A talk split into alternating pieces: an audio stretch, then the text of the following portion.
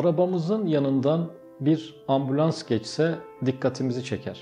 Duygularımızı harekete geçirir. Ambulans sayısı arka arkaya 2 olunca meraklanmaya başlarız. Bu sayı arka arkaya 10 olsaydı mühim bir durum olduğuna şüphemiz kalmazdı. Bunlar birer ambulans değil de birer cenaze aracı olsaydı duygularımız daha fazla harekete geçerdi. Ama vefat edip ahiret alemlerine göçen milyonlarca, milyarlarca insanın dikkatimizi hiç çekmemesi, hiçbir duygumuzu harekete geçirmemesi fevkalade garip bir durumdur. Vahyin uyarıcı mesajlarının etrafımızdaki hastalık ve ölümlerin, musibet ve acıların insana yolcusun, yolcusun diye bağırıyor olmalarını da eklersek, böyle bir insanın ahiret işlerine yönelmemesi, ölüm ötesi hayat için hazırlık yapmaması tabi ve normal değildir. Hazreti Mevlana Mesnevisinin 6. cildinde ölüm karşısında duyarsız kalmış olan insana şöyle seslenir. Ey gafil insan! Ölüm sen dünyaya ayak bastığından beri davulunu çalar durur. Fakat bu sesler senin bir kulağından girer, ötekinden çıkar. Ölümün nara atmaktan boğazı yırtıldı. Dövmekten davulu patladı. Evet, insan hiç ölmeyecekmiş gibi dünyaya bağlanmış, bitmez arzulara, sonu gelmez isteklere kapılmıştır. Ölümü hiç hatırlamayacak şekilde bir yaşam kurgulamıştır. Dünyanın çekici güzelliklerinin artmasıyla her gün biraz daha dünyaya bağlanmaya başlamış, ölüm ve ahiret gerçeğine karşı gitgide körleşmiştir. Bir hak dostuna bize ne oluyor da ölümden hoşlanmıyoruz diye sormuşlar. O şöyle cevap vermiş. Nefsani arzularınıza aldandınız. Dünyayı mamur edip ahireti harap ettiniz. Bu sebeple mamur bir yerden harabe bir yere geçmek hoşunuza gitmiyor. Evet, yaşamın ana gayesi faydalı bir ömür sürmek, nimetlerin şükrünü yerine getirmek ve ebedi hayata burada başarıyla hazırlanmaktır. Öte yandan dünyanın inşası ve imarı görevini başarıyla yapabilmesi için ve ayrıca imtihanın gerçekleşmesi maksadıyla dünya hayatı insana sevdirilmiştir. Fakat yalnız dünya hayatına gönül bağlayıp mutluluğu ondan ibaret görenler de Kur'an-ı Kerim'de pek çok ayette kınanmıştır. Yunus suresinin 7. ayetinde dünya hayatıyla yetinip onunla mutlu ve huzurlu olanlar var ya şeklinde bir tepki ifadesi geçer. Rabbimiz dünyadaki nimet ve güzelliklerden sırt çevirmemizi istememiştir. Fakat dünyadaki nimet ve güzelliklerin yaşamın asıl amacı olarak görülmesini de bahtsızlık olarak nitelemiştir. Bütün çaba ve imkanlarını yalnız dünya menfaatleri doğrultusunda harcayıp ahirete eli avucu boş olarak gitmek şüphesiz bir iflastır. Gerçek hedefin ahireti istemek ve onu kazanmak olduğunu anlayanlara gelince onların dünya ahiret dengesini sarsmadan dünyayı da istemelerinde bir sakınca olmadığı bildirilmiştir. İnsanın dünya nimetlerini sevmesi ve onlardan nasiplenmesi yasaklanmamıştır. Nihayetinde dünya nimetleri de insan içindir. Dünya nimetlerinden faydalanması konusunda insan teşvik de edilmiştir. Sorun dünya ve içindeki nimetlerin ahireti unutturacak derecelerde sevilmesidir. Sorun ahiretle ilgili gerçekleri ikinci plana düşürecek şekilde dünya nimetlerine bağlanmaktır. Kınanan şey dünya nimetlerine duyulabilecek yoğun hisler sebebiyle ahiret işlerinin ihmale uğraması ve terke uğratılmasıdır. Geçici olanın önemsenip kalıcı olanın kıymetsiz görülmesidir. İşte bu durumda dünya ahirete tercih edilmeye başlanmış demektir. Kıyamet suresinin 20. ve 21. ayetlerinde bu sorun şöyle dile getirilir. Hayır ey insanlar, doğrusu siz çabucak gelip geçeni seviyorsunuz. Ahireti ise bir yana bırakıyorsunuz. Ala suresinin 16. ve 17. ayetlerinde aynı hakikat bu kez şöyle ifade edilmiştir. Fakat siz dünya hayatını tercih ediyorsunuz. Oysa ahiret daha hayırlı ve süreklidir. Evet, insan nihayetinde bir yolcudur. Dünya yaşamı da bu yolcunun uğradığı duraklardan sadece bir tanesidir. Bu durağın güzellik ve cazibesine aldanıp onu asli bir ikametgah olarak seçenler gideceği menzile varamadan yolda takılıp kalmış talihsizlerdir. Kasas suresinin 77. ayetinde Allah'ın sana verdikleriyle ahiret yurdunu kazanmaya bak.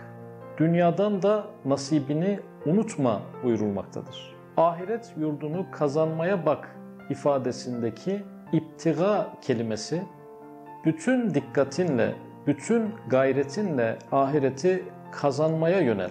Özellik ve yeteneklerini bu uğurda seferber et.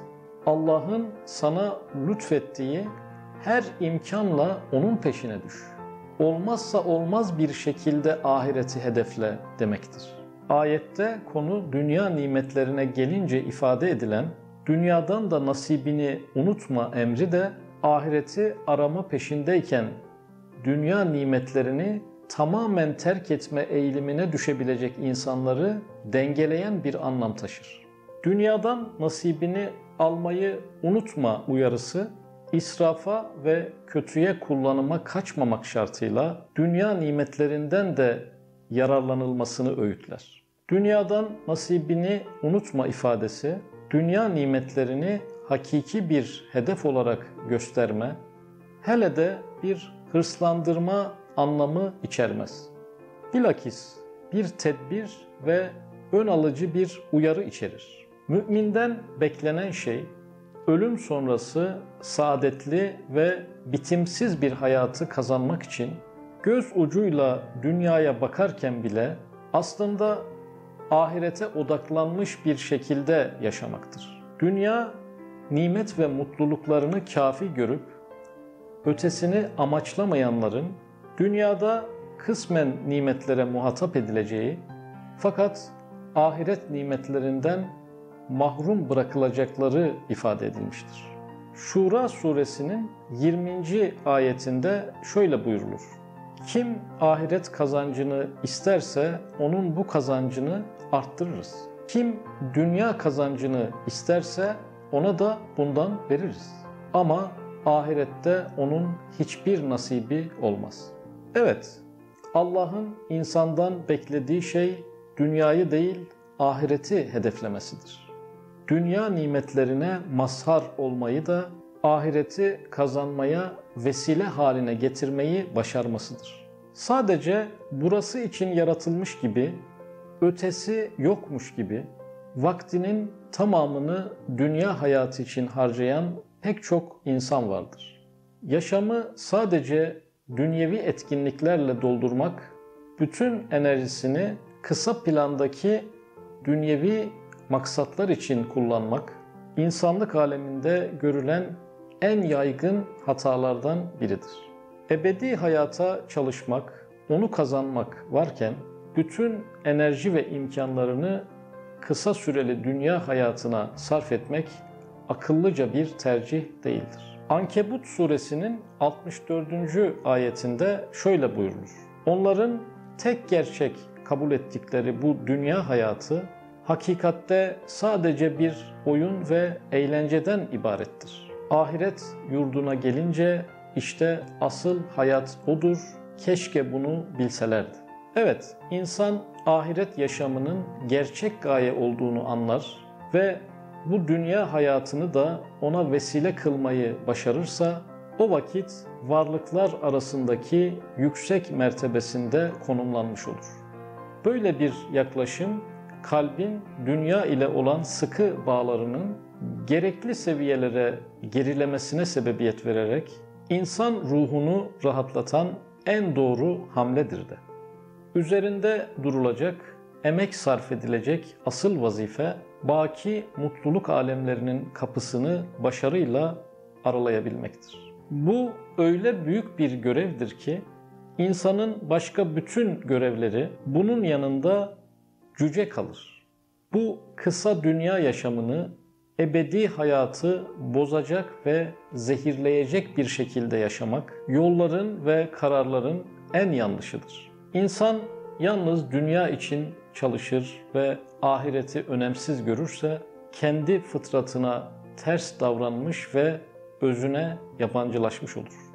Çünkü insanın tabiatı ahirete yöneliktir. Kendi tabiatına ihanet etmiş birinin bu dünya hayatında da saadet bulması olanaksızdır. Öte yandan baki bir hayatı kazanma yolunda ciddi bir şekilde çalışmalar yürüten kişi dünya yaşamını dertli ve sıkıntılı geçirse bile dünyasını cennetin bekleme koridoru olarak gördüğü için sabreder ve şükreder. Neticede dünyada da mutlu olur. Evet, dünya ahiretin tarlasıdır. Tarlada emek vardır, gayret vardır. Yorgunluk ve zorluklar vardır. Tarla dinlenme yeri değildir.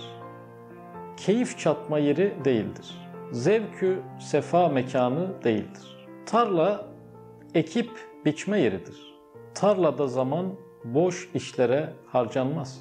İşte bu mantıkla ahiret inancına sahip olan insan dünyayı da ihmal etmez.